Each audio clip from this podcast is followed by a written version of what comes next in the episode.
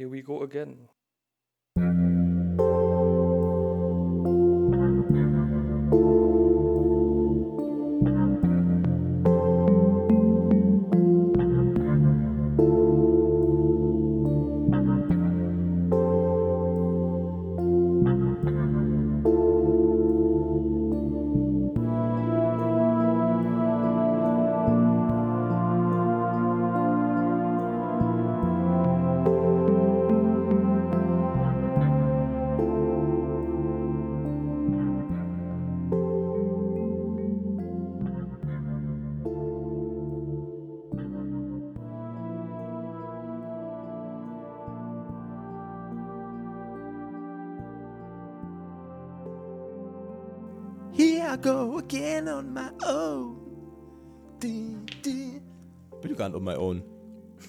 Sind ja zu zweit. Hallo und herzlich willkommen zu Folge. Oh Gott, ich habe vergessen, welche Folge. Umberto? Drei- 73. Guten Abend. Drei- 73. Guten Abend, Umberto. Hallo. Das ist Folge 74. Sorry, die zwei Dullis lernen das nie. Und äh, hallo nach draußen an die Weltempfänger in der Bundesrepublik Deutschland und darüber hinaus. Wir haben auch einen Hörer in Japan. Konnichiwa. Äh, war's schon. Ihr, Ihr internationaler Podcast. Ihr, ihr internationaler Podcast. Hallo und herzlich willkommen zu Gemütliches Halbwissen, äh, eurem, ähm, dem äh, Deutschlands Nummer 1 Twin Peaks Podcast. Das ist korrekt. Off Das ist- off offiziell bestätigt. Unge ungeprüft korrekt. ungeprüft korrekt. Ist aber auch also leicht zu behaupten, wenn man einen Podcast über eine Serie macht, die vor 30 Jahren aus. Psst, das muss doch keiner jetzt wissen. Das muss keiner wissen. Wie war denn dein Osterfest, Umberto? Mein, ähm, ja, war ganz schön.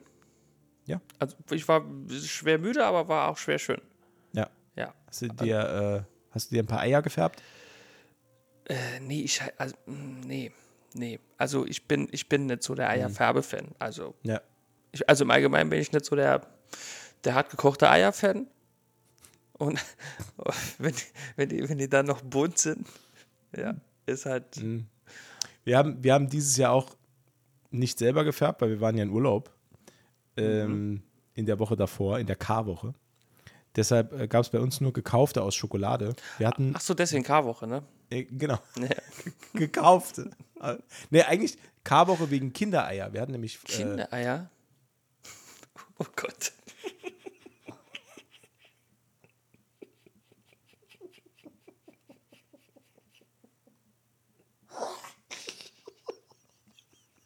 Ah, das geht wieder gut los. Oh Gott. Oh. Ah. Gut. Okay, Reset. Hallo und herzlich willkommen zu Gemütliches Halbwissen, Folge 73.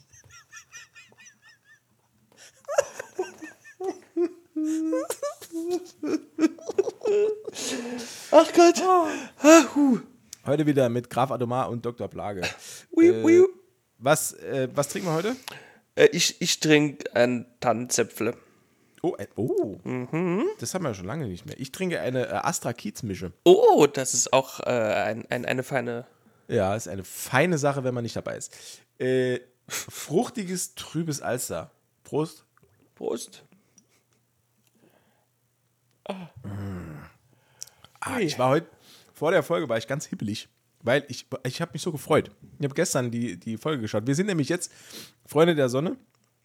Für die, die neu dabei sind oder die, die es jetzt über die Feiertage vergessen haben, ich weiß, es sind Hardcore-Feiertage, da kann man viel vergessen. Ähm, ich selber lag auch mehrere Male im Fresskoma. Ähm, wir, und damit meine ich äh, Dr. Umberto äh, und ich, Grüße. wir äh, beschäftigen uns mit Season 1 von Twin Peaks. Und wir sind, das haben wir letzte Woche schon angekündigt, auf der Zielgeraden, denn wir besprechen heute Episode 7, ähm, was eigentlich Episode 6 ist, wenn man den Pilot nicht mitzählt. Das Äh, ist egal. verwirrend, das ist verwirrend. Es ist ein bisschen verwirrend, also es wird äh, demnächst besser.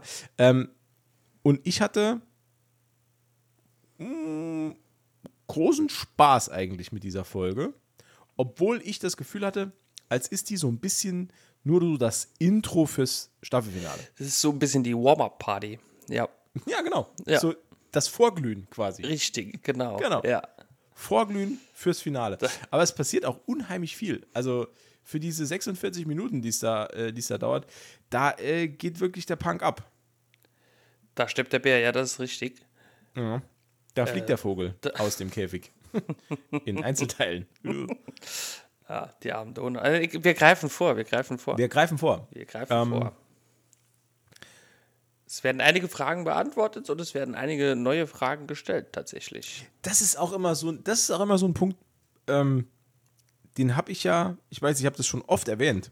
Ähm, ich hatte das ja damals so krass bei der Serie Lost. Ich weiß nicht, ob du die gesehen hast. Haben wir uns da schon mal drüber unterhalten? Ich wollte Keine immer Ahnung. mal gucken, aber dann wurde mir das Ende mal verraten. Nicht von dir. Ah, okay. Und äh, seitdem, was Neues. se- seitdem habe ich da keine, keine wirkliche Lust mehr drauf. Na, bei Lost war es so, Ja.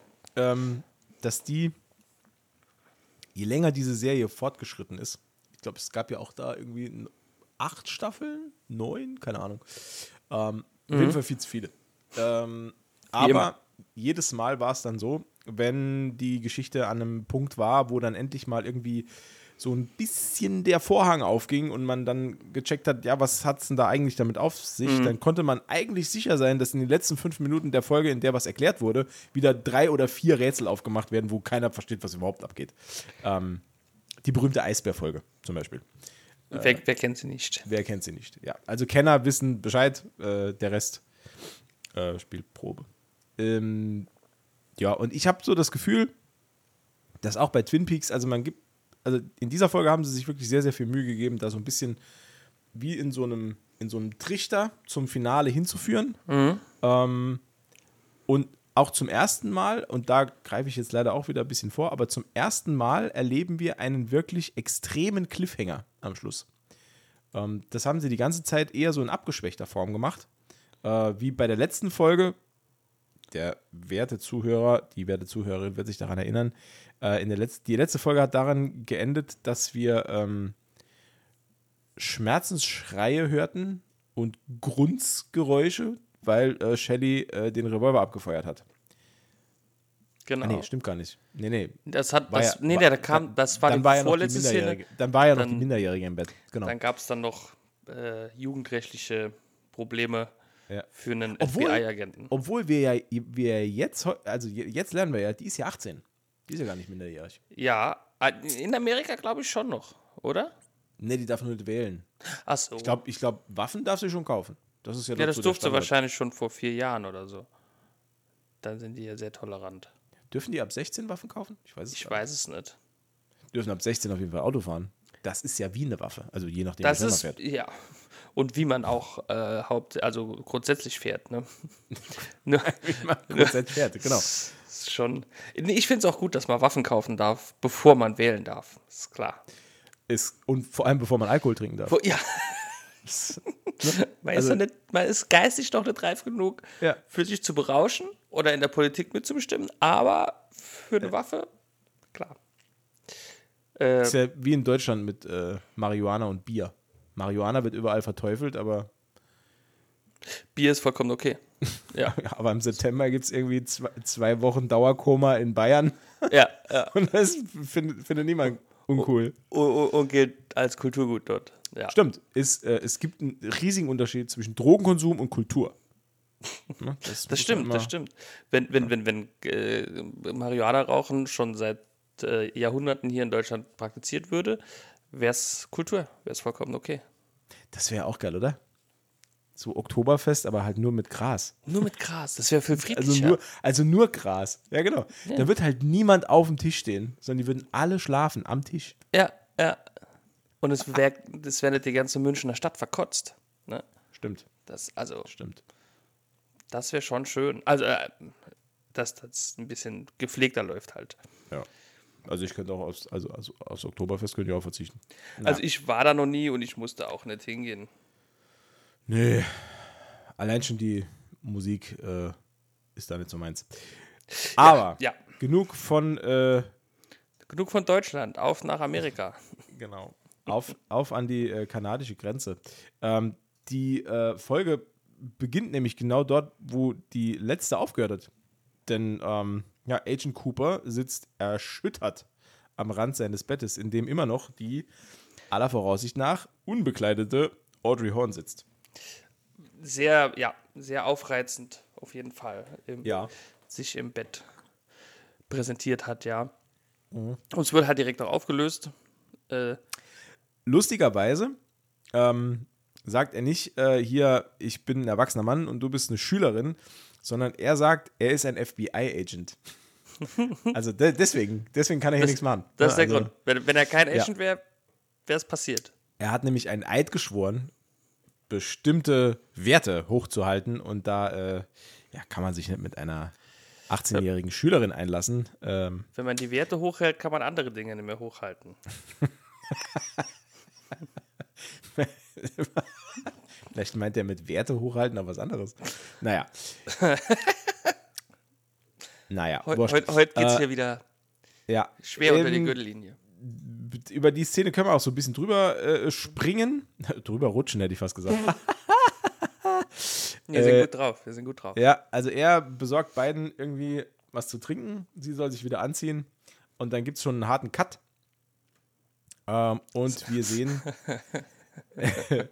Äh, und wir sehen unseren Lieblingsdeputy, ähm, Deputy Andy. Deputy Andy, ja. Mit dem habe ich auch so schon Mitleid auch. Ne? Also der tut mir schon ein bisschen leid. ja, also wenn, Wobei wir, glaube ich, jetzt auch hier erfahren, warum äh, da ein bisschen eisige Stimmung ist. Ne?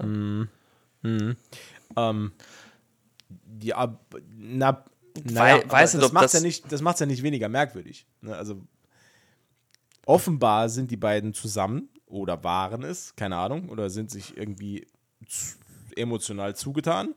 Ähm, aber wir wir können uns ja immer noch nicht erklären, woher diese Kälte von Lucy kommt ihm gegenüber. Also nur weil sie, also, ne, also wir, wir hören dann, dass sie schwanger ist, denn sie lässt ihn mal wieder abblitzen und nennt ihn nur Officer Brennan und nicht Andy.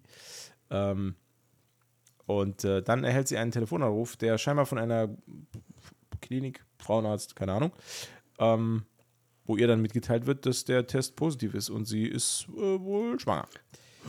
Und sie ist nicht sehr glücklich darüber. Genau, deswegen, und das äh, ähm, stellt auch der hereingeeilte Agent Cooper fest, war sie gestern nicht da. Sie war Der- nämlich krank. Der hereineilende, flötende Agent Cooper. Oh ja. Das ist schon wichtig zu erwähnen, glaube ich. Ah, Das ist schon Flöte. wichtig für die Story. Ich finde es aber auch cool, dass man das immer wieder aufgreift, weil er hat ja ganz zu Anfang, fing er, ich glaube, Folge 2 fängt er an, dieses Ding zu schnitzen. Äh, und jetzt ist er fertig, ne? Und jetzt geht er, zieht er pfeifend durch die Nachbarschaft. Das ist einfach fantastisch. Ein sehr sympathischer FBI-Agent. Ja. Ich habe auch immer so ein bisschen das Gefühl, als wäre sein Trenchcoat eine kleine Nummer zu groß. Mühe zu groß, ne? eine halbe Größe zu groß, Ja. ne? Aber da kann ich mir halt, ne, weil, bin ich mir immer so ein bisschen uneins, ob, ähm, ob sie wirklich zu groß ist oder ob das einfach die Mode war. Ne? Also es ist ja die Mode der Ob- 80er. Ja, ob- also ob die damals eine Nummer zu groß war oder ob die heutigen Trenchcoats eine Nummer zu klein sind. Ja, das ist Das, korrekt. das ist die Frage. Kann, kann, ich habe Also meiner war früher zu groß und ist jetzt zu klein. Ein Also, Mysterium. ja. Ich habe letztens noch äh, Bilder gesehen von ähm, ähm, amerikanischen Basketballspielern, äh, die aus, der, aus dem College in die NBA gedraftet wurden und dann auf, dem, auf der Draft-Veranstaltung, wo sie dann ausgewählt waren, äh, das waren Bilder aus den 90ern. Und die, scheinbar war in den 90ern war es Mode, dass man viel zu große Anzüge getragen hat. Also so, so richtige so Baggy-Anzüge. ja. Ey, wie das, also das, die sehen aus wie Clowns. Also ich, ich, ich habe wirklich, ich habe mich sehr amüsiert, ähm, weil das, Ja. das sieht so albern aus. Mit Ja. diesen viel zu großen Anzügen. Aber es war halt ähm, wirklich eine Zeit lang sehr, sehr krass modern. Ähm, und äh, es gibt den, ähm, die Netflix-Serie The Last Dance, äh, die sich mit den äh, Chicago Bulls äh, der späten 80er, frühen 90er befasst. Ähm, und da sieht man auch immer Behind-the-Scenes-Szenen, die dann mitgefilmt wurden, wo Michael Jordan und seine äh, Teamkollegen dann auch nach dem Spiel sich geschniegelt und gestriegelt der Presse dann stellen. Und die haben halt auch alle viel, viel zu weite Anzüge an. Also Michael Jordan, der sieht aus, als wird der, als hätte er so einen Kleidersack an. Das, äh, und der ist ja halt riesengroß. Der ist schon riesig, Aber ja. trotzdem hat er so einen unglaublich weiten Anzug an. Und so richtig wie so, ja, wie so, wie so, äh, ähm, wie nennt man das? So, so Baggy Pants, aber halt als Anzug. Mhm. Als Anzugshose, ja. Also völlig, also völlig echt extrem. Ist, ich bin immer, ich, ich stelle mich, stell mir oft die Frage, wenn ich mich dann so im Spiel, ich bin, ich bin ja ein modebewusster junger Mann. Selbstverständlich. Mein äh, Spitzname unter, unter uns Freunden ist ja auch Calvin Klein. Calvin Klein, genau. Das, Ja. das hat auch nichts mit der Größe zu tun. nee, und ich stelle mir auf jeden Fall oft, die Frage, wenn ich mich dann so im Spiegel, ne, bevor ich irgendwo hingehe, checke ich ja noch einmal, ob es auch okay ist so. Mhm. Bin schon ein bisschen, da, da kommt der, der Italiener raus dann, ne? Ich bin schon, muss immer adrett gekleidet sein. Ne? Ach so. Ja. ja, ich Und, dachte äh, fast- ich habe gedacht, du fasst ja immer den Schritt, so alle, alle paar Sekunden. Ich, ich fass mir. kommt der Italiener ruhig durch. Wenn ich vor dem Spiegel stehe, fasse ich mir immer den Schritt und spucke in die Ecke. immer. Und gehe mir einfach so durchs Haar. Nee, ähm, und da frage ich mich oft, ja, jetzt sieht's gut aus, aber was denkst du, was, was denke ich in 20 Jahren, wenn ich ein Bild von mir jetzt sehe, ne? So. Denke ich wirklich tatsächlich oft, ja, Oh, ja, deep, deep, das deep, ist, das ja. ist eigentlich, das sollte man sich öfter fragen. Ja. Also auch bei Alltagsentscheidungen sollte man sich fragen, was. Ja, da komischerweise frage ich mich nie. aber es wichtig? Alltag eher weniger. Ja, scheißegal. Wenn ich jetzt einen Vertrag über 20 Jahre abschließe, was denke ich in 10 Jahren darüber? Ach, ist egal. So ungefähr, so, so. Ich glaube, das ist aber auch schwer zu beurteilen dann in dem Moment. Das ist schwer, weil in dem Moment, ja klar, man weiß nur, ja, das ist, ja, wären wir nur schon erwachsen. Ich glaube, es kommt irgendwann. Vielleicht. Vielleicht. Ähm, unser Agent Cooper bahnt sich seinen Weg sofort ins äh, Verhör-Besprechungszimmer, wo äh, Doc Hayward, der scheinbar jetzt nicht nur äh, der örtliche Leichenbeschauer ist, sondern auch Ornithologen Auszubildender, Ornithologe, Pathologe, Zoologe. der äh, beschäftigt sich nämlich mit ähm, Vogelkunde, denn im Raum wird nochmal jemand verhört. Und zwar Waldo. Den haben sie nämlich aus äh, der Wohnung von äh, Jacques Renault, nee, aus der, aus der, nee, aus der Hütte mit den roten Vorhängen. Aus haben der, aus der. Waldhütte, genau. Da haben die Genau. den einge, eingepackt. Korrekt. Ähm, und haben sogar noch äh, Bilder von einer Kamera, die sie in Jacques Renaults äh, Haus gefunden haben, ebenfalls entwickelt. Und da äh, ist eine weibliche Schulter zu sehen, auf der Waldo sitzt. Und äh, ja, Kenner sehen es direkt. Agent Cooper auch. Er sagt, ja, das ist die Schulter von Laura Palmer. Ja, Ja, klar, erkennt man natürlich sofort. Genau. The Girl, that's Laura. Tja. ähm, eine technische Spielerei lassen sie dann aber in dem äh, Raum zurück, denn Doc Hayward hat gesagt, äh, bei dem äh, Vogel, also bei Waldo, handelt es sich um einen, also er nutzt Bio? den, ja, Nee. also er, er nutzt den lateinischen Begriff, aber es ist ein Beo halt. Ähm, gut, er sagt, Ornithologen, der- klar. ja, ist einer der besten Stimmenimitatoren im ganzen äh, Vogelreich.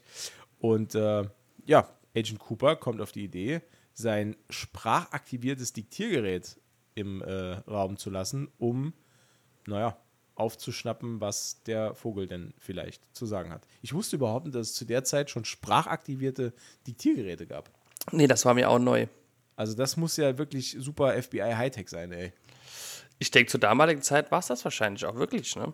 Mir ist auch gar nicht bewusst, dass es, dass es diese, diese Art von Diktiergerät, die gibt es ja heute noch. Ähm, Aber jetzt sind sie halt digital. Aber früher gab es halt auch diese mit den kleinen Kassetten. Ähm, dass, dass es selbst heute, dass sowas sprachaktiviert irgendwie geht, ähm, finde ich ganz schön cool. Das, ist- das ist schon cool. Ja. Wobei man sagen muss, es ist ja jetzt auch 30 Jahre alte Technik, ne? Stimmt. korrekt. Ähm, jetzt kommt eine Szene. Also die Leute äh, verlassen dann äh, Waldo in seinem Zimmer und äh, was machen sie? Sie irgendwie. Äh, ach ja, stimmt. Ähm, Ach so, sie wollen, genau, sie wollen, ähm, Sie wollen zu Warner Jacks. genau. Und äh, da das a- aber in Kanada liegt, ähm, Ja. Ist das nicht mehr ihr Zuständigkeit, ihr Zuständigkeitsbereich.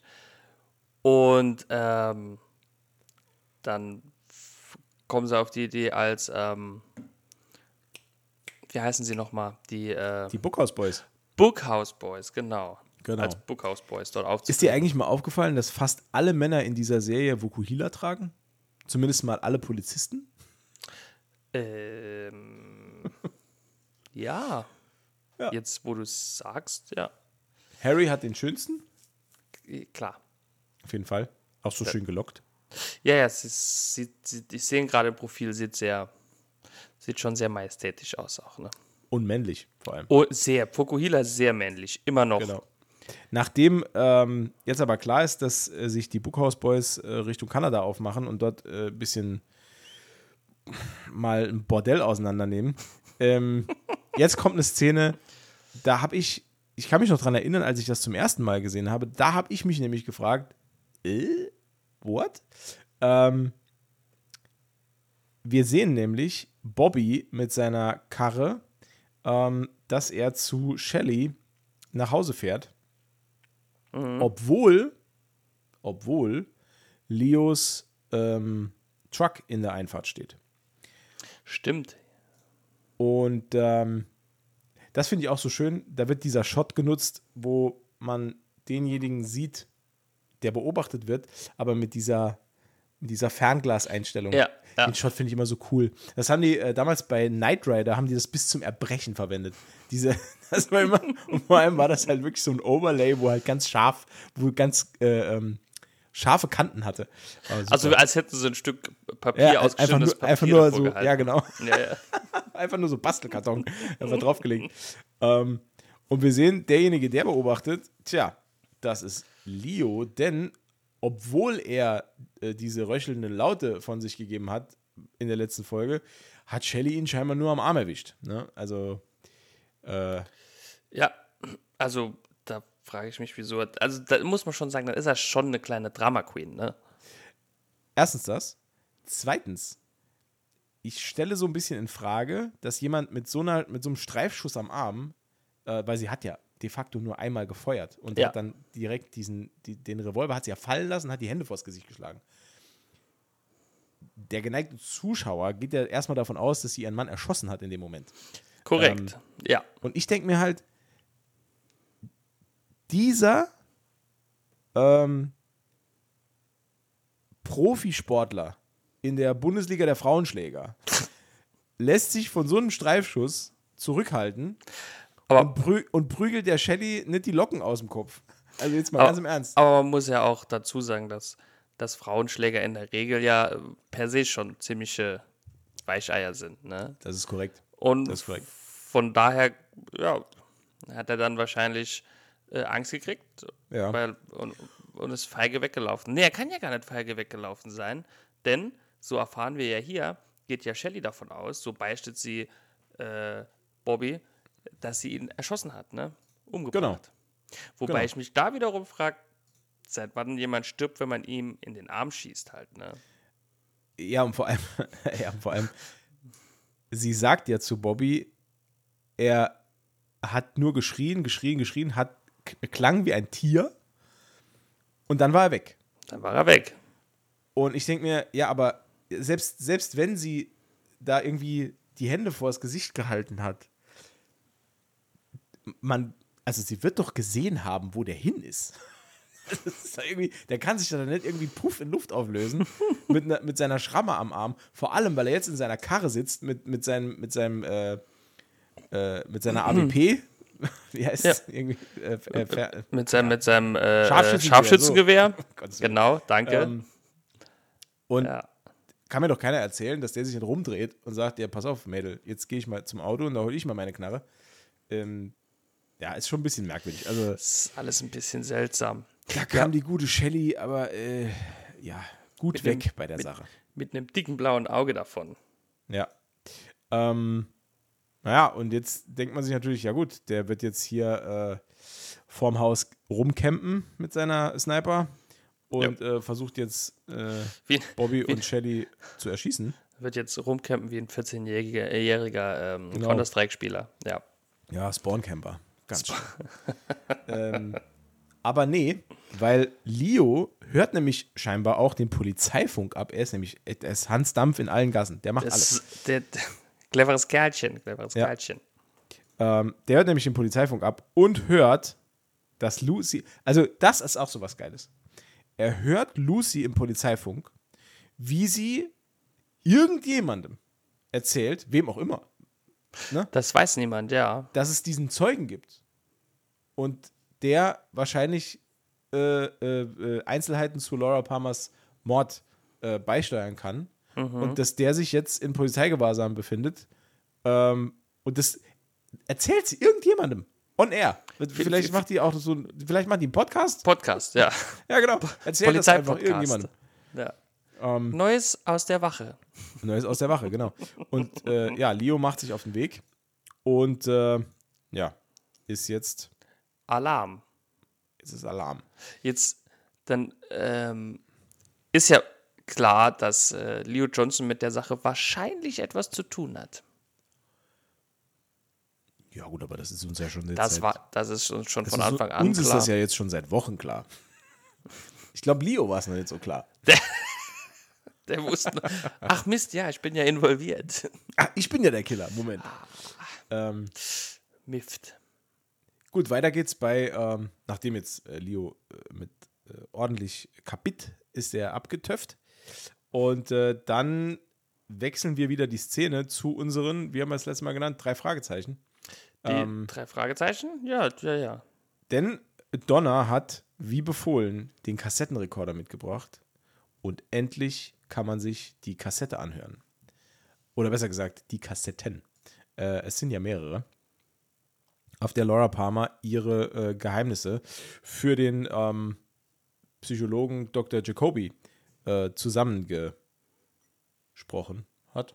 Ja, ja. Ähm, aber, und das fällt ganz schön schnell auf, äh, es fehlt eine. Nämlich genau die aus der Mordnacht. Ähm, und Ja- James ähm, und die beiden anderen Mädels gehen davon aus, dass äh, die bei Dr. Jacoby ist. Und er sagt, die brauchen wir. Ähm, und es wird ein äh, Plan geschmiedet, wie man denn Dr. Jacoby aus seiner Praxis äh, rauslocken kann, um an besagte Kassette zu kommen. Ja, und, und äh, dieser Plan, der ist echt, also, wow. An Genialität ist er ja gar nicht zu überbieten. Ne? Also, denn sie benutzen diese Kassette und spielen die einfach, äh, nee, die spielen die nicht ab. Nope. Die, die äh, Cousine spricht das, oder die soll das am Telefon nachsprechen. Genau. Also Und soll sich als Laura Palmer ausgeben und Ja. den Doktor aus dem Haus locken. richtig.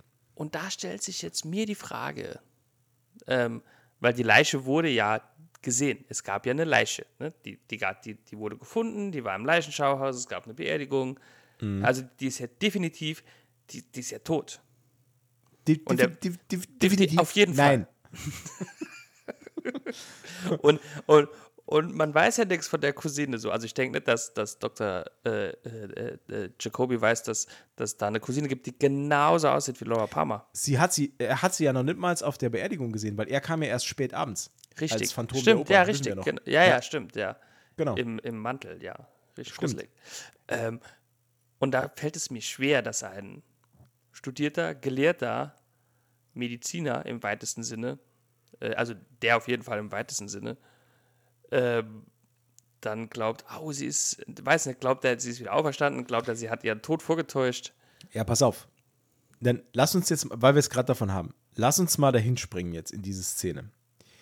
Ähm, die ist ja erst relativ spät. Das So ist zum die, Schluss, genau. Ja, das ist die letzte Szene des, der Folge. Lass uns jetzt mal das Ganze durchspielen. Pass auf. Was nämlich passiert, ist folgendes.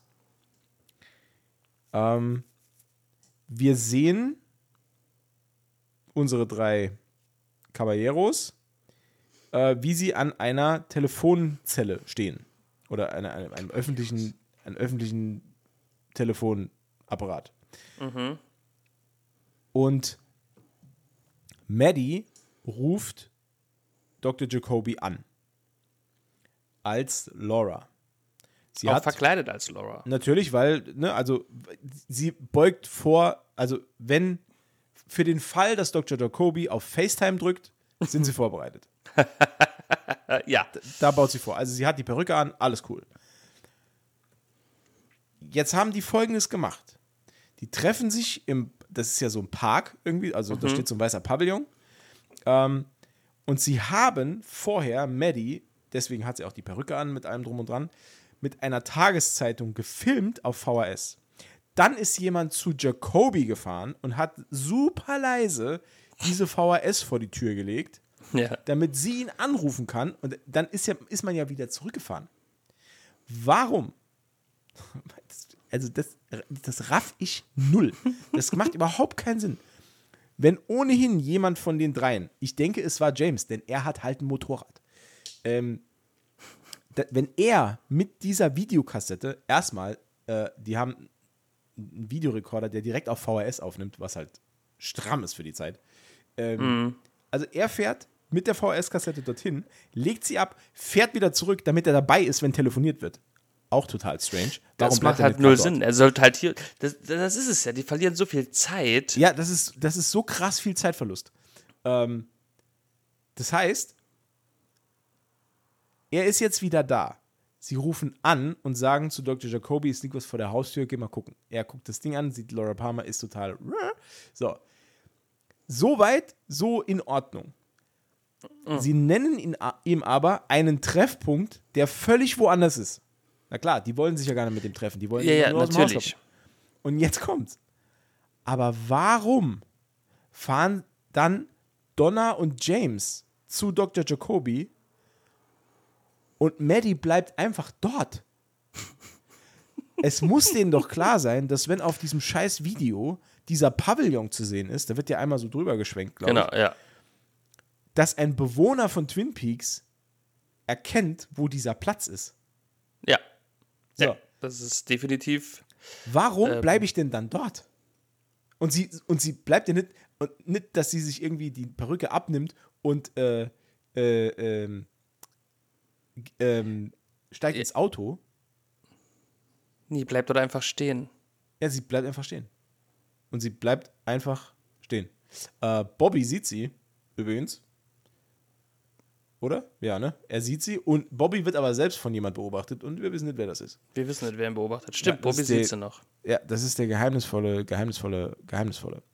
Ähm, Der Aber Secret Bobby, Invader. fol Bobby folgt dann äh, James und Donna äh, zu Dr. Hayward und wirft James ähm, einen Beutel Koks in den Tank vom Motorrad. Also es ist schon irgendwie, ähm, ja, das ist schon ultra krass umständlich, was sie da machen. Alle. Alle. Ähm, und es ist irgendwie, als, als, als hätten die sich vorgenommen, möglichst viel Zeit damit zu verschwenden. Also irgendwie, ja, wir müssen jetzt noch ein bisschen was rumkriegen. Ähm, komm, lass mal so machen, so machen, so machen. Dreimal unnötig hinterherfahren. Ähm, ja, ich bin mir allerdings gar nicht sicher. Äh, das habe ich jetzt eben so ein bisschen als Schnellschuss gesagt. Ich weiß nicht genau, ob sie ihm eine Adresse genannt haben, die nicht der Pavillon ist. Weil ähm, Ich, Ich- denke schon, weil er sieht ja auf dem Video was Genau, und hat genau. dann die Eingebung, oh, ich weiß, wo das ist. Genau so, genau so. Genau so war es ja. Also werden sie ihm entweder die falsche Adresse gegeben haben oder gar keine. Ich, da bin ich mir nicht mehr ganz sicher jetzt. Na gut, sie müssen ihm ja irgendwas gesagt haben, um ihn dort wegzulocken, klar. Ja, natürlich. Ja. So. Ähm, ja, Aber wie kommen wir dahin? wie kommen wir dahin? Das ist halt die gute Frage. Ähm, dieses Zwischenspiel mit Audrey, äh, das würde ich jetzt so ein bisschen, bisschen flotter abhandeln, weil da passiert jetzt ganz pass- viel, was eigentlich totaler Blödsinn ist. Irrelevant, ja. Ja. Die, die, also, wenn ich kurz Mhm. die, die, ähm, Ich muss eh Bier trinken. Also, Okay, ah, ja, okay. Ähm, Audrey bekommt halt mit, wie ihre Kollegin an der Parfum, aus der Parfumabteilung äh, vom Chef ins Büro zitiert wird oder ins Büro kommen soll. Von Avery. Von, Ava- ach stimmt, genau, ja. Und Kennst sie. die Tex, kennst du noch die, die, Tex, die Tex Avery Avery Show, ja. ja. Die war gut. Ah, das war cool. Ja. Ja. Na, Früher. Ja, Ähm, und sie eilt dann halt schon einmal in dessen Büro, schn äh, schnort sich dort eine Kippe, zündet die an und versteckt sich im Schrank mit der Zigarette. Ja klar, fällt ja auch null auf. Nein, dass, dass da durch die Lüftungsschlitze Qualm dringt, das fällt nicht auf. Das fällt nicht auf. Ähm, und sie belauscht dann halt das, dieses Gespräch, das dort geführt wird, nämlich dass ähm, Avery, ihr, also ihrer Kollegin da, äh, das Angebot macht, dass sie doch jetzt auch fest im, im äh, One-Night-Checks arbeiten könnte. Egal, al- ob als Hostess, als äh, Bedienung und, äh, oder als, äh, wie hat sie gesagt, VIP-Betreuerin oder so. Ne? Ja. Und äh, ja, sie nimmt das Angebot natürlich an. Sie bekommt noch ein Einhorn geschenkt. Ja. Ne? So ein kleines Figürchen, Einhornfigürchen. Ein Kristalleinhorn. Kristalleinhorn, genau. Genau. Und sie vergisst es, glaube ich, dort auf dem Schreibtisch. Ja, weil er sagt dann, er will ihr noch ein Kleid aussuchen. Ne? Also genau, sie bekommt genau. auch noch ein Kleid. stimmt. Genau. Und das nutzt sie dann halt aus, klaut das, Eisch, äh, das Eichhörnchen, ja. Das Kristalleichhörnchen. das Kristalleichhörnchen. und, und, und spielt ihr dann halt später vor, dass auch sie eine Einladung bekommen hat. Sie hätte aber dummerweise mh, Ah, die Nummer, ah, die Nummer verlegt, ob sie, ob sie sie vielleicht haben könnte. Und macht sich so dann halt einen Termin im One-Eyed Jacks. Genau. Richtig, genau. Das ist Audreys Zwischenspiel. Also wir sehen jetzt, äh, Audrey will auf eigene Faust ähm, Ermitteln. im One-Eye-Jacks ermitteln, genau, und lässt sich da äh, als Amüsierdame äh, anstellen. Ja, genau. Genau, ja. Dann springt es schon weiter. Ne? Und wir sehen, wie ähm, Hank Hank the Tank. im Hank the Tank im äh, Double R Diner jetzt äh, auch arbeitet. Ja. Und äh, Übrigens, er arbeitet als Tellerwäscher und in der Küche und hat ein schneeweißes T-Shirt an, auf dem keinerlei Flecken sind. und auch eine Fukuhila. Auch Fu hm, sehr gut. Mhm. Äh, aber gerade das mit dem Shirt ist für mich der Beweis, dass der nicht arbeitet. Ja, das ist Also unmöglich. da, das, äh, wenn, wenn ich der Bewährungshelfer hier wäre, äh, äh, Harry S. Truman äh, Ja. spricht es ja noch an später. genau, der, ähm, der erwähnt das noch einmal. Der wird bei mir schon im Knast sitzen. Also Ja, da würde ich. Äh, nee, nee, nee, Definitiv. da da gibt es nichts bei mir. Da also als, als Bewährungshäftling im oder als Bewährungsstraftäter wieder im Knast und als Korrekt. normaler, also als unschuldiger Mitarbeiter würde er halt seine Papiere bekommen. ja. Rehabilitation abgelehnt. Ja, versagt. Ja, Ja, also es wird geht nicht halt. rehabilitiert. Das ist unmöglich. Also wenn ich, also wenn ich ein Stück Kuchen und eine Tasse Kaffee trinke, da dauert es noch, da, da dauert es zum ersten Schluck und dann ist das T-Shirt dreckig. Immer. Oder das Hemd. Zum Glück habe ich immer einen Schlips an, da kann ich mir immer nur den Mund abwischen. Dafür wurde er doch erfunden, ne? oder? Das liegt aber auch nur daran, dass du die Tasse Kaffee immer mit Anlauf ins Gesicht schüttest. Damit wenigstens ein Macht man das nicht so? Das macht, das trinkt man doch so. Man trinkt, deswegen sollte er auch nur lauwarm sein. Genau, die, die, die Haut ist ja das größte Organ des Körpers, Ja, und die saugt am abs- meisten halt auch auf. absorbiert Ja. den meisten Kaffee. Direkt Ist in ja die. Blutbahn. Ja. Ist ja logisch, ist absolut logisch. Clever. Und dafür hat nämlich die Bekleidungsindustrie Krawatten äh, oder wie ich sie nenne, Umbindeservietten äh, erfunden. ne, damit man sich danach die, den überschüssigen Kaffee, den die Haut nicht mehr aufnimmt, weil die Haut ja dann satt ist, ne, den kannst du dann abtupfen. Mhm. Und offensichtlich arbeitet unser Hank the Tank komplett anders, also komplett weltfremd auch. Ne? Ja, oder er, wie gesagt, oder er arbeitet gar nicht. Er arbeitet halt gar nicht Ich glaube, das ist Arbeit, das ist Leistungsverweigerung auf allerhöchstem Niveau. auf allerhöchstem Niveau. Was wir hier sehen. Das, das ist schon. Also es gehört mehr zu einer anständigen Rehabilitation, als ab und an mal an einem Dominostein zu lutschen. Sorry. Das, ne? Das lasse ich mir nicht gefallen. Ja, nee, da hast du auch vollkommen recht. Also Ja. nur Domino, also vom Dominosteine lutschen allein ist noch keiner rehabilitiert worden. Also ich, ich bin ja Bewährungshelfer im Nebenerwerb. Äh, bei mir gäbe es das nicht. Da nee, wäre ne, oder? da wär der Ofen aus. Da wäre kein, kein, kein Kuchen mehr im, im Nein. Ja, nee. Das Gar geht halt Fall. gar nicht. Ja. Ja. Da braucht er auch nicht erzählen, dass er sich die Liebe von äh, Norma wieder erarbeiten will, weil offensichtlich kann er sich nicht viel arbeiten, wenn man Ja. keinen Finger krumm macht. Er findet aber auch heraus durch eine geschickte investigative Fragestellung, dass wohl äh, Big Ed viel geholfen hat, als er nicht da war. Ja, Ähm, und Shelly ist halt, ja, die ist halt treu doof, die äh, erzählt halt alles ähm, und macht sich darüber keine Gedanken. Ähm, und dann kommen auch schon äh, Sheriff Truman und äh, Special Agent Cooper rein. Ähm, und ja, also der Sheriff scheint Hank auch nicht besonders zu mögen. Und er, ich glaube auch nicht, dass der so damit einverstanden ist, dass der jetzt hier, hier irgendwie raus ist auf Bewährung. nee, da wird wohl ein bisschen mehr Dreck am Stecken äh, sein, Ja, als wir bis jetzt noch wissen. genau. Es kann ja nicht Ähm. nur Antipathie sein. Nee, glaube ich auch nicht. Wobei ich ähm, mich die ganze Zeit, also ich, ich, ich kenne ja schon die nächste Staffel und äh, ich frage mich die ganze Zeit, seit wir das gucken oder seit Hank wieder aufgetaucht ist, ich kann mich beim besten Willen, ist vielleicht auch was Gutes, kann ich mich nicht dran erinnern, was mit Hank passiert in dieser Serie. Ich habe überhaupt keinen Plan mehr, wie es, wie dem, was mit dem passiert, wo das hinführt. Deswegen, da bin ich immer super gespannt. Ähm, ja. Ich bin, Also- echt, bin echt gespannt. Ich denke, auf keinen Fall äh, führt Hanks Weg in die Küche. Das, Kann gut sein. das, da würde ich jetzt mal drauf wetten. Ja, nee, Also, also, wie gesagt, Wenn ja, der weiterhin diese äh, Arbeitsmoral an den Tag legt, dann weiß ich, wo sein Weg hinführt, nämlich wieder vor den Richter. genau so sieht es nämlich aus. ja, ja. Ich bin froh, dass wir uns da einig sind. Genau. Ähm, ja, wie gesagt, es steckt noch ein Feuerzeug ein, ne? Hank. Ja, er ist halt einfach ein, äh, Es ist ein er ist Gauner. Verbrecher. Er ist Ja. Verbrecher. Verbrecher. Aus Durch Leidenschaft. und durch. Genau. Er Ähm, hat Glück, dass Professor, äh, Professor, Pro, Professor Truman, genau. Hey, aber vielleicht, vielleicht folgt Hank ja auch ähm, dem gleichen Wahlspruch wie äh, Agent Cooper und der belohnt sich einfach einmal am Tag. Und seine Belohnung ist jetzt einfach das Feuerzeug.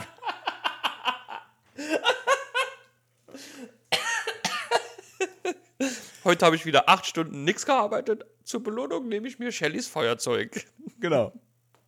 ähm, zur Erklärung kurz: äh, Agent Cooper erklärt dem Sheriff, dass man sich, äh, dass es äh, Geheimnis eines glücklichen Lebens ist, dass man sich irgendwann oder jeden Tag belohnt, ohne es zu planen.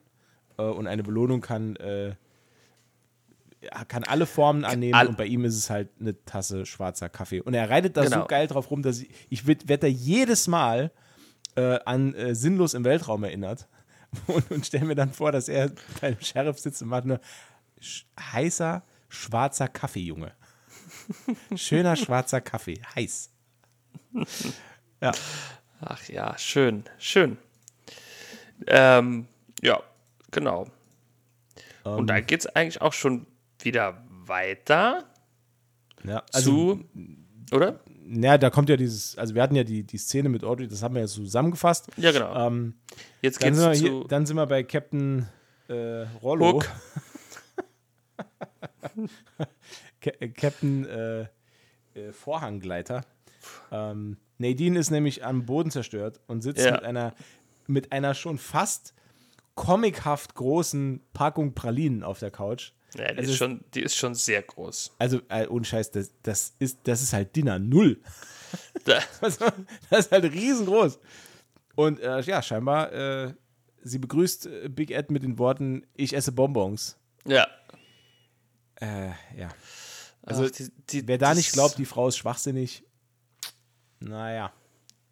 Sie tut mir schon auch wirklich sehr, Ja, sehr leid. ich, ne? kann, ich kann da Big Ed auch verstehen, dass er.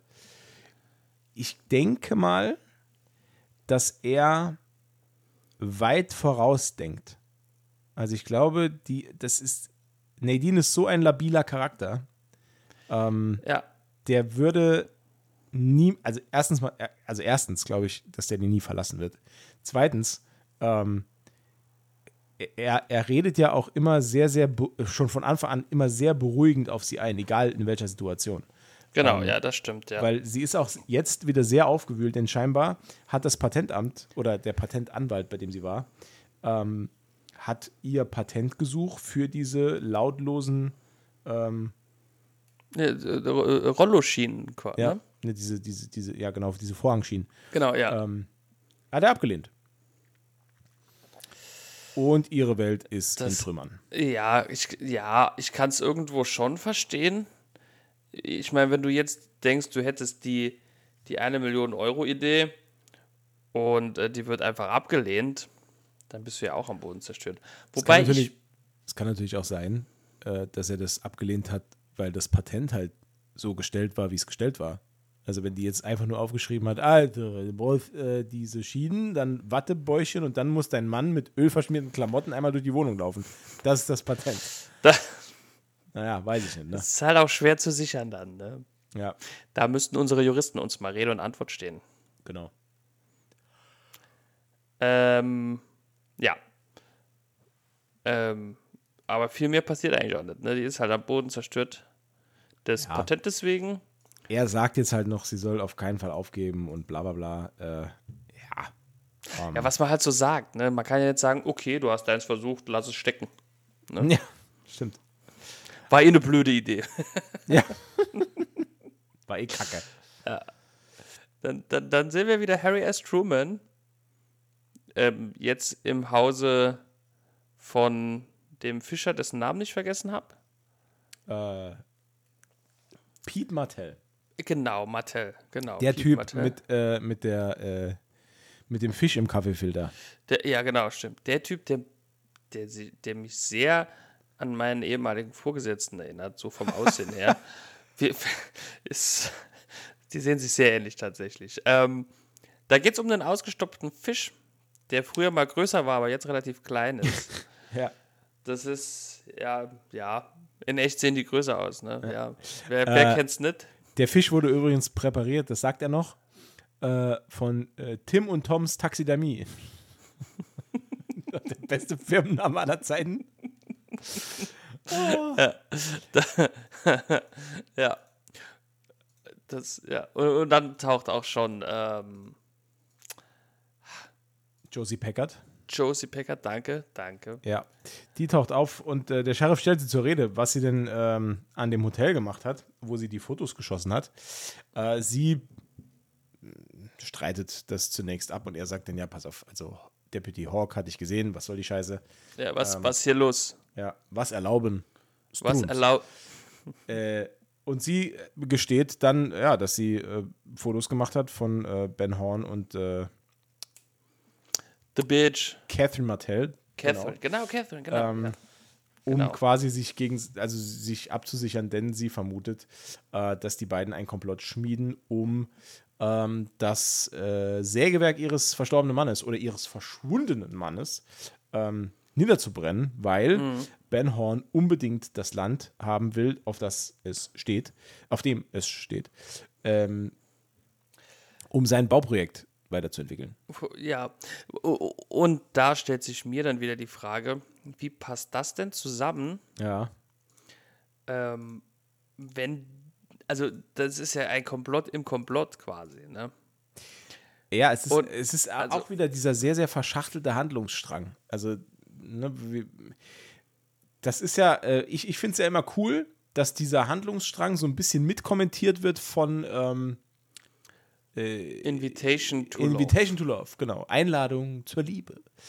Äh, dass das immer so ein bisschen mitkommentiert wird und dass auch da immer so ein bisschen Foreshadowing passiert, ähm, was denn jetzt genau äh, so abgeht. Und ähm, wo wir gerade davon reden, ähm, nachdem Harry, Agent Cooper und Big Ed sich äh, im Hotel getroffen haben, äh, geschniegelt und gestriegelt und Agent Cooper äh, ein bisschen Kohle verteilt hat, dass er vom, äh, vom FBI äh, bekommen hat, um das zu verpulvern im One-Eye Jacks. Ähm, aber er achtet halt immer darauf, dass er mehr zurückbringt, als er vom, vom FBI bekommen hat. Ähm, Ja, ist ja ein guter, guter äh, Staatsdiener. er ist einfach ein guter Angestellter, genau. Ähm, nachdem das alles abgehandelt ist und die sich äh, drauf freuen, da ordentlich einen drauf zu machen im äh, Casino, äh, sehen wir noch, dass äh, Catherine Martell, the Bitch, ähm, sie hat Besuch von einem Versicherungsagenten, äh, der ihr sagt, dass noch eine Unterschrift fehlt auf der ähm, Lebensversicherungspolice, die Josie Packard für sie abgeschlossen hat und deren Begünstigte auch Josie Packard ist. Ähm, das, also wenn, das ist ja schon, also sehr skurril. Ne? Also das ist äh, total strange. Da sollten bei jedem Versicherungsvertreter die Alarmglocken klingeln. Äh, ja, das haben sie bei ihm auch. Äh, aber er sagt ja dann, er ist davon ausgegangen, dass es alles seine Richtigkeit hat. Ähm, vor allem als Mr. Benjamin Horn angeboten hat, die benötigte Unterschrift äh, nachzureichen. Du, du, du. Also es scheint, als machen Josie Packard und Benjamin Horn hier doch gemeinsame Sache. Die haben sich ja das letzte Mal schon im Hotel auch getroffen. Ähm, und das mhm. kapiert jetzt auch The Bitch. Und da bin ich jetzt mal gespannt drauf, ähm, wie es denn so weitergeht. Denn sie sagt dem Versicherungsmenschen, Digga, das unterschreibe ich jetzt nicht, äh, da warten wir mal noch ein bisschen, bis mein Anwalt ja. darüber geguckt hat. Ähm, und dann sind wir eigentlich auch schon wieder raus aus dem Ding, weil sie sagt dann einfach, ja, sie muss hier nachdenken, hahaha. Und äh, sie sieht, das frisierte Buch ist weg. Ja, stimmt. Sie rennt direkt dorthin und ihr Anfangsverdacht bestätigt sich. Äh, oh mein Gott, äh, ich, ich werde. Auch, ich finde es auch hm? geil, wie sie reagiert. Sie geht zu dem Pult, nimmt diesen doppelten Boden raus und macht Ah! als, wenn das, als wenn das so dieser ultra krasse Reveal auch für sie wäre. Ja, ja. So, ah! Ah! Ja, naja, gut, vielleicht hat sie ja bis zum Schluss äh, noch dran gedacht, äh, dran geglaubt, dass die Affäre mit Benjamin Horn tatsächlich äh, Liebe oder Zuneigung oder irgendwas ja. Echtes ist. Aber scheinbar hat er diese Affäre nur betrieben, um, und jetzt kommen wir zu meinem, meinem Lieblingsthema, der hat die Affäre ja nur betrieben, um sich Informationen aus ihr rauszuziehen, um dann die eigentliche Intrige zu spinnen. Also Aha. Intrigen in, ich weiß niemand, weil ich bin ja quasi Gossip Girl und äh, das ist halt genau mein Metier. Ja. Eine, eine, Intrige in der Intrige. Das ist ein Intrigenception. Int, in, Intricep ja, genau. Ja. ja. Siehst du? Ja. Nee, aber es stimmt auch gar nicht. Ich bin äh, Gossip Girl. Peter Griffin ist das Gossip Girl. Das sollte jeder wissen. ähm, dann geht's weiter. Äh, die Bookhouse Boys werden verkabelt, denn es soll ja auch äh, Beweismaterial gesammelt werden im One Night Jacks. Und dann kommen wir schon zu der sehr traurigen Szene. Denn ähm, bei strömendem Regen fängt plötzlich Waldo an zu quasseln. Stimmt, genau. Ja. Ähm, und was sagt er? Äh, ich glaube, Laura, Laura, äh, geh nicht dahin. So in der, in der Art. Irgendwas. Also es ist irgendwie Gebrabbel. Man sieht da noch dieses äh, Ding, ähm, das Diktiergerät schaltet sich ein und dann fällt auch schon ein Schuss, von dem ja. alle aufgeschreckt werden. Und äh, ja, Blut spritzt auf die schön im Raum drapierten Donuts, die Lucy immer so schön äh, zur Verfügung stellt. Und äh, das war's mit Waldo. Leider, leider. Ja, der arme Vogel. Mhm. Ja, sehr schade. Äh, wir sehen sogar, also diesmal ist es kein Geheimnis, denn wir sehen sogar, wer es war, denn es war unser Freund Leo Johnson, der äh, im Vollsprint zu seinem Truck rennt durch den Regen und äh, dann nochmal einen ähm, sehr äh, verabscheuenden Blick zurückwirft Richtung äh, Polizeirevier. Oder Sheriff, Sheriffsrevier. Ähm, genau. Und die äh, herbeigeeilten ähm, Gesetzeshüter spielen dann natürlich im Beisein des, finde ich, auch, ich auch ziemlich makaber, also während, während dieser Käfig hin und her schwingt und alles in Vogelblut drängt, ähm, steht Agent Cooper daneben und spielt erstmal das Diktiergerät ab. Ähm, und ja. Äh, Profi durch und durch. Ja. Genau. Äh, und auf dem äh, Gerät hört man tatsächlich äh, den Beo, wie er Laura Palmers Stimme imitiert. Und ähm, ja, also quasi Leo Johnson auch wirklich als Täter plötzlich entlarvt oder zumindest suggeriert, dass er der Täter ist. Mhm. Ähm, und äh, ja, und dann machen wir auch wirklich einen harten Schnitt, denn wir bewegen uns dann direkt ins One-Eye Jacks, äh, ja, wo Big Ed und auch äh, Agent Cooper auf Blackie treffen. Genau, die kennen wir ja schon. Die äh, kennen wir schon, genau. Und äh, die wird natürlich direkt auf die beiden aufmerksam. Weil es sind ja neue, neue Gäste, neue Kunden. Genau. Und äh, dann entwickelt sich so ein kleiner Smalltalk, Ja. in dem Big Ed sich äh, fast schon direkt verrät. Ja. Das, Das ist auch so geil. Er, er kriegt vorher genau gesagt, was ihre Tarnung ist. Und das Erste, was er sagt, ist, er gehört eine äh, Tankstelle. Der er sollte eigentlich Kieferchirurg sein oder was, ne? Ja. Bitte? Er sollte eigentlich Kieferchirurg sein, ne? Oder irgendwie sowas, ne? Äh, ja, irgendwie. Zahnarzt oder sowas, ja. Ja, Genau. aber jeder weiß ja, dass Zahnärzte oft noch zwei, drei andere Nebeneinkünfte haben. Und es gibt bestimmt auch Zahnärzte, die noch eine Tankstelle haben. Genau. Ähm, eine Szene, die dann kommt, die habe ich eben vergessen zu erwähnen. Wir haben uns ja schon über, die, über diese ähm, Schlussszene unterhalten mit dem Anruf bei Dr. Jacoby mit den drei Fragezeichen. Bevor das alles ins Rollen kommt, sehen wir, wie Maddie sich aus dem Haus schleicht mit einer Tüte, wo scheinbar die Verkleidung drin ist, denke ich jetzt mal. Ähm, und sie denkt, sie wäre unbemerkt aus dem Haus entschwunden. Dabei ist sie beobachtet worden von Leland Palmer, äh, der schlaflos im Sofa, äh, auf dem Sofa sitzt. Äh, auch geil, in der Dunkelheit im Wohnzimmer. Ja. Also, Er, kann, naja. er könnte ja wenigstens das Licht anmachen, ne? Ja, aber da hätte sie ihn ja gesehen und jetzt äh, hat sie ihn halt nicht gesehen. Ähm, genau. Ja, aber wer sitzt denn, das ist ja die Frage, wer sitzt denn im Dunkeln ohne, also der läuft ja nicht mal im Fernseher oder so. Der sitzt einfach im Dunkeln auf der Couch und schaut ins Nichts. Ne? So. Ja. Und das ist halt schon strange. Das ist schon, schon weird. Ja. Ich, aber man darf halt nicht vergessen, dass es halt ein krasses Foreshadowing auch ist, weil ich könnte mir halt gut vorstellen, dass derjenige, der am Schluss Maddie beobachtet, wie sie da steht in Perücke und was auch immer, ne, und der auch Bobby weglaufen sieht, könnte ich mir jetzt gut vorstellen, dass es halt Leland Palmer ist, den wir da sehen, der Maddie einfach gefolgt ist. Das Weil könnte. denkt, wo geht die hin, ne? was macht die denn? Ja. Genau. Was macht die denn jetzt schon wieder? Die Dödelin.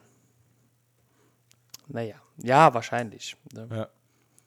Ja. Ähm, Ist durchaus möglich. Oder Dr. Jacoby, der gesehen hat, hey, da sind Leute an meiner Haustür. Ja, das sind Papa. halt, ja, ja, das, das ist halt, naja, eher Ja, es, wahrscheinlich, ne? Ähm, nachdem äh, die drei von der Tankstelle dann äh, abgestimmt haben, wie sie es denn jetzt durchziehen wollen und Maddie sich umgezogen hat, ähm, gibt es nochmal einen harten Cut und wir sehen zum ersten Mal seit mehreren Folgen, sehen wir wieder äh, Jerry, äh, Ben und Jerry, die, und das Geile ist ja, es ist eine Szene, in der Benjamin und Jerry Horn zusammen zu sehen sind mit ein paar Skandinaviern, die irgendwelche Lieder singen. Und in allen Szenen, in denen Ben und auch Jerry im Bild sind, gemeinsam, löffelt Ben Eiscreme. ja, Das finde ich so schön. das ist, ja, ja. Er teilt sich später sogar mit seinem Bruder. Ja, weil sie sind nämlich Ben und Jerry. Ähm, genau. Äh, es geht halt wieder um diese, also scheinbar haben sich diese Skandinavier dazu entschlossen, in irgendein Projekt zu investieren. Jerry bekommt es aber irgendwie nicht hin, diese Verträge auch unterschreiben zu lassen. Ja, da hängt's. Da hängt's ein bisschen. Ja, das ist irgendwie nicht so seine Stärke. Die oben Finger wickeln und so kann er gut, aber die Verträge zum Abschluss bringen, ist, das, er ist das auch, ja, ja, er ist, er ist eher so der, er ist so wie ein, wie ein Hofnarr. Also wie so ein, wie so ein Kasper. Der Ja. macht immer die, der, der kaspert immer rum, aber wenn es dann wirklich ernst wird, da ist dann wenig, vergisst er, was er zu tun hat. Ne? Genau. Ja. Ähm, und er sagt sogar zu seinem Bruder, ja, die Verträge, die kommen, aber die wollen die im One-Eye Jacks unterschreiben und dann gleich auch dort feiern. worauf Ben dann sagt, woher zum Geier wissen die vom One Eye Jacks? Hm. So, und da sagt er, ja. Upsi. Äh, Naja, das war wohl irgendwie mein äh, Fehler.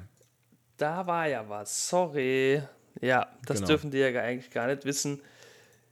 Jetzt wissen sie es. Problem gelöst. Ähm, Nachdem das dann geklärt ist, äh, erhält Benjamin Horn plötzlich einen Telefonanruf und es wird, also es wird, also im Moment bewegen wir uns wirklich auf einen Punkt in dieser Serie zu, wo alles komplett einmal zusammengreift und man jetzt auch langsam merkt, was diese ganzen Verschwörungen sind. Also wer da mit wem und wie und warum und weshalb Ja. und überhaupt. Ja, es löst sich so ein bisschen auf jetzt, das stimmt. Ja, aber, es, aber die Maschen werden halt auch enger. Also ich, ne, man, Benjamin Horn erhält jetzt einen Anruf und das ist Josie Packard. Äh, Genau. die, ähm, ja, sie, also sie, sie erzählt ihm jetzt, dass sie ähm, nach Hause gekommen ist und Catherine Martell ist nicht da. Ähm, worauf er sagt, ja, die müsste aber eigentlich ins Sägewerk und sie sagt, ja, da kriege ich die schon hin, kein Problem. So. Ähm, die Kamera fährt raus und wer sitzt daneben? Unser Lieblingsarbeitsverweigerer aus dem Diner, äh, Hank, ist da. Mit, mit Lederjacke und hochgestelltem Kragen. Finde ich übrigens mega geil. Ja, damit man auch direkt sieht, okay, er hat was Böses vor. Ja, klar, natürlich. Ja, wieso das? Äh, also, das ist jetzt immer noch. Also, ist, äh, das verstehe ich noch nicht so ganz. Denn sie hat ja in der Folge, als Hank aus dem Gefängnis kam, diese Zeichnung mit, den, mit dem Dominostein, vor dem er scheinbar wirklich sehr besessen ist. Ähm, da war sie ja noch, da war sie ja noch besorgt, ne? Und jetzt äh, scheint sie mit Hank und Benjamin Horn einen Mordkomplott geschmiedet zu haben. Ne? Und es scheint halt so, als wenn sie, die, naja, immer so ein bisschen unschuldig tuende Josie Packard, als wenn sie da ein größerer Drahtzieher wäre bei dem Ganzen. Ähm, Äh, als wäre die quasi so die, die Anführerin des Komplotts. Ja, tatsächlich. Tatsächlich. Wobei sie ja dann auch am, am Telefon fragt, ob alles soweit vorbereitet wäre. Ähm, und wir wissen ja, dass Ben Horn Leo Johnson beauftragt hat, das Sägewerk abzubrennen. Ja, stimmt. Genau. Denke ich mir, oder jetzt der geneigte Zuschauer wird das dann sehen, ähm, dass sie ja scheinbar selbst in die Planung involviert ist, ihr eigenes Sägewerk abzubrennen. Ja. Obwohl sie dem Sheriff, den sie angeblich liebt, äh, gesagt hat, dass sie furchtbare Angst davor hat, dass sie glaubt, Catherine Martell und Ben Horn wollen das Sägewerk ab. Also wir, wir sehen hier eine Dreieckskonstellation, wo jede Spitze vom Dreieck die anderen beiden betrügt. Ja, Also hier, genau. hier genau. hintergeht ja. wirklich jeder jeden. Ähm, also es ist genauso, äh, wie wir es bei Invitation to Love die ganze Zeit sehen. Also es ist eigentlich ganz cool. Nur, nur jetzt mal kurz, ähm, wenn man mal kurz drüber nachdenkt, ähm, wieso äh, hau ich denn meinen Komplottpartner beim Sheriff in die Pfanne? Weil der wird doch auf jeden Fall singen. Das frage ich mich halt auch. Mein, mein, ähm, meine Schlussfolgerung darauf ist, äh, und ich, äh, also Full Disclosure, ich kann mich gar nicht mehr erinnern, wie das ausging. ich weiß nur noch am Schluss, also ich weiß noch eine Sache, die passiert, aber ich weiß nicht mehr genau, warum das jetzt der Grund war. Ähm, also ich könnte mir halt denken, dass Josie herausgefunden hat, dass Benjamin Horn und Catherine Martell miteinander einen Komplott schmieden, hat sich dann mit Benjamin Horn zusammengetan und hat gesagt, pass auf, wenn du eh mein Sägewerk abfackelst, dann machen wir zwei das und ich verkaufe dir dann das Land. So, und dann sind wir auch beide äh, Catherine Martell irgendwie los. Keine Ahnung. Ähm, und sie versucht jetzt durch dieses Ränkespiel äh, ihn auch dann nochmal auszuboten, ähm, weil ich glaube nicht, dass er weiß, dass Hank auch involviert ist. Nee, sonst hätte er ja nicht ähm, Leo Johnson. Ähm, Exakt. Und Hank und Leo, die sind sich ja eh nicht grün, weil der hat ihm ja schön auf, eins auf die Fresse gegeben. schö schön eine verpasst. Genau. Mal schönes Esszimmer renoviert. Ähm, Jetzt, Ja, jetzt passiert. Nachdem das geklärt ist, äh, führen wir jetzt noch ein kurzes Bewerbungsgespräch. Ähm, Führen wir das? ja, weil. Ach so, ja, natürlich. Äh, ne? Ja, ja, klar. Audrey ja. ist nämlich bei Blackie äh, äh, äh, eingelaufen und ähm, ja, führt so einen kleinen Partytrick vor und ist dann, hat dann einen Job. Also da will ich jetzt gar nicht so viel drauf eingehen. Also, die, ja, also ich finde es eine coole Szene eigentlich. Ja, hat mir Ähm, auch gut gefallen. Sie dauert nur ein bisschen zu lang. Ein Mühe zu lang. Ein Mühe zu lang. Ja. Ähm, aber vielleicht soll das auch so sein. Könnte gut sein, ja. Ähm, ja, lange Rede, kurzer Sinn. Sie hat halt einen Job im One-Eyed Jacks. Genau. Ist auch VIP-Betreuerin, so nenne ich das jetzt einfach. VIP-Betreuerin, ja. Oh. Und äh, ja, dann sehen wir, wie ähm, unsere äh, Bookhouse Boys ähm, im Casino sich ein bisschen austoben, spielen da ein bisschen äh, Blackjack. Ähm, ja, und äh, derjenige, der äh, der Dealer ist bei Blackjack, das ist nach einem kurzen Wechsel, ist das tatsächlich Jacques. Jacques was ist mit mir los, ey? Jacques, Jacques Renault. Ja. Und äh, das ist au- kaum unauffällig, weil er trägt ja auch ein Namensschild mit Jacques. Genau. Ja. Also das ist auf jeden Fall jetzt dann Jackpot für unsere Bookhouse Boys. Das war ja genau das, was sie wollten. Genau. Obwohl ich glaube, dass die in der nächsten Folge deutlich mehr bekommen, als sie eigentlich wollten. Knickknack. Also ich äh, bin sehr gespannt, ähm, weil ich meine, die letzte Szene, das haben wir jetzt schon besprochen, das hatten wir ja vorweg so ein bisschen genommen. Ja. Ähm, das Ganze endet äh, mit den Worten äh, Say goodbye, James. Das sagt nämlich Bobby, als er die, äh, als er das Koks in den Tank schiebt. Auch geil, dass sich der Tankdeckel von der Harley Davidson einfach ohne Schlüssel öffnen lässt. Ja, das ist schon ein bisschen kritisch, ne? Naja, ja. das waren die, waren die alten Modelle. Das waren die, das waren die wilden 80er. Da war das doch so. Genau. Da hat man nur super verbleit getankt. Da muss, da muss es schnell gehen. Da war, Ja. es stellt sich nur die Frage, warum tut er das, ne? Also, ich bin heiß auf die finale Folge. Wie Frittenfett. Heiß wie Frittenfett. Die äh, trägt den ähm, später hinzugefügten Titel The Last Evening. Der letzte Abend. Und hoffentlich ähm, ja, wird es nicht äh, ja, wirklich der letzte Abend. Der für den einen oder anderen vielleicht schon. Für den einen oder anderen vielleicht schon. Genau. Aber wir werden es sehen. Wir lassen uns überraschen, Genau. würde ich sagen. Wir lassen uns überraschen. Genau. Also es ist auf jeden Fall noch jede Menge Spannung geboten fürs Finale. Ne? Ja, also wir wissen ja, also es ist, ähm,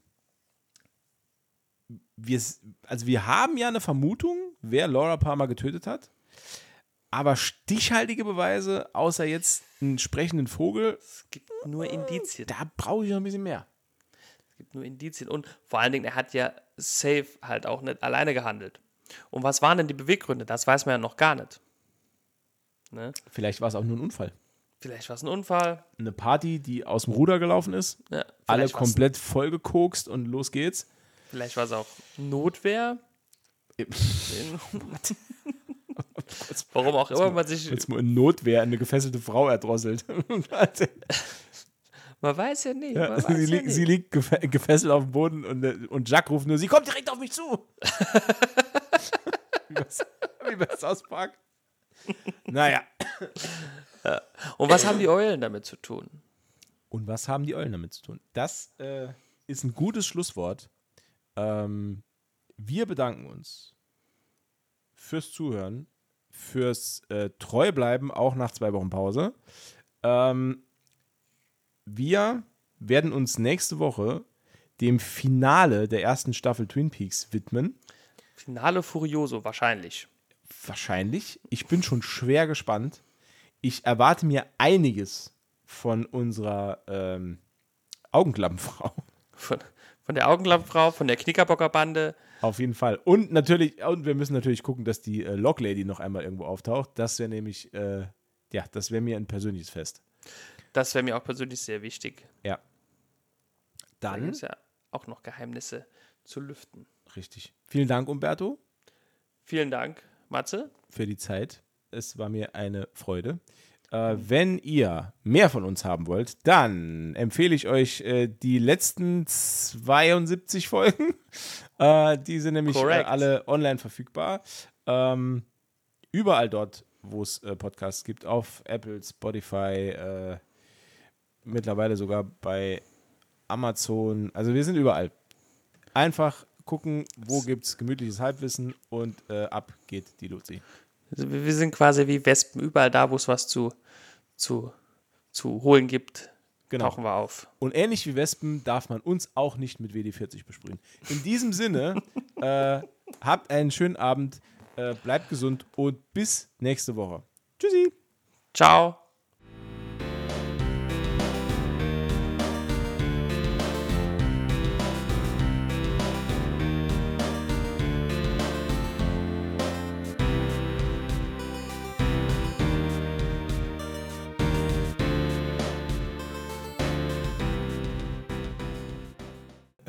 Ich ich habe heute äh, spezial Flaschenöffner dabei, hör mal.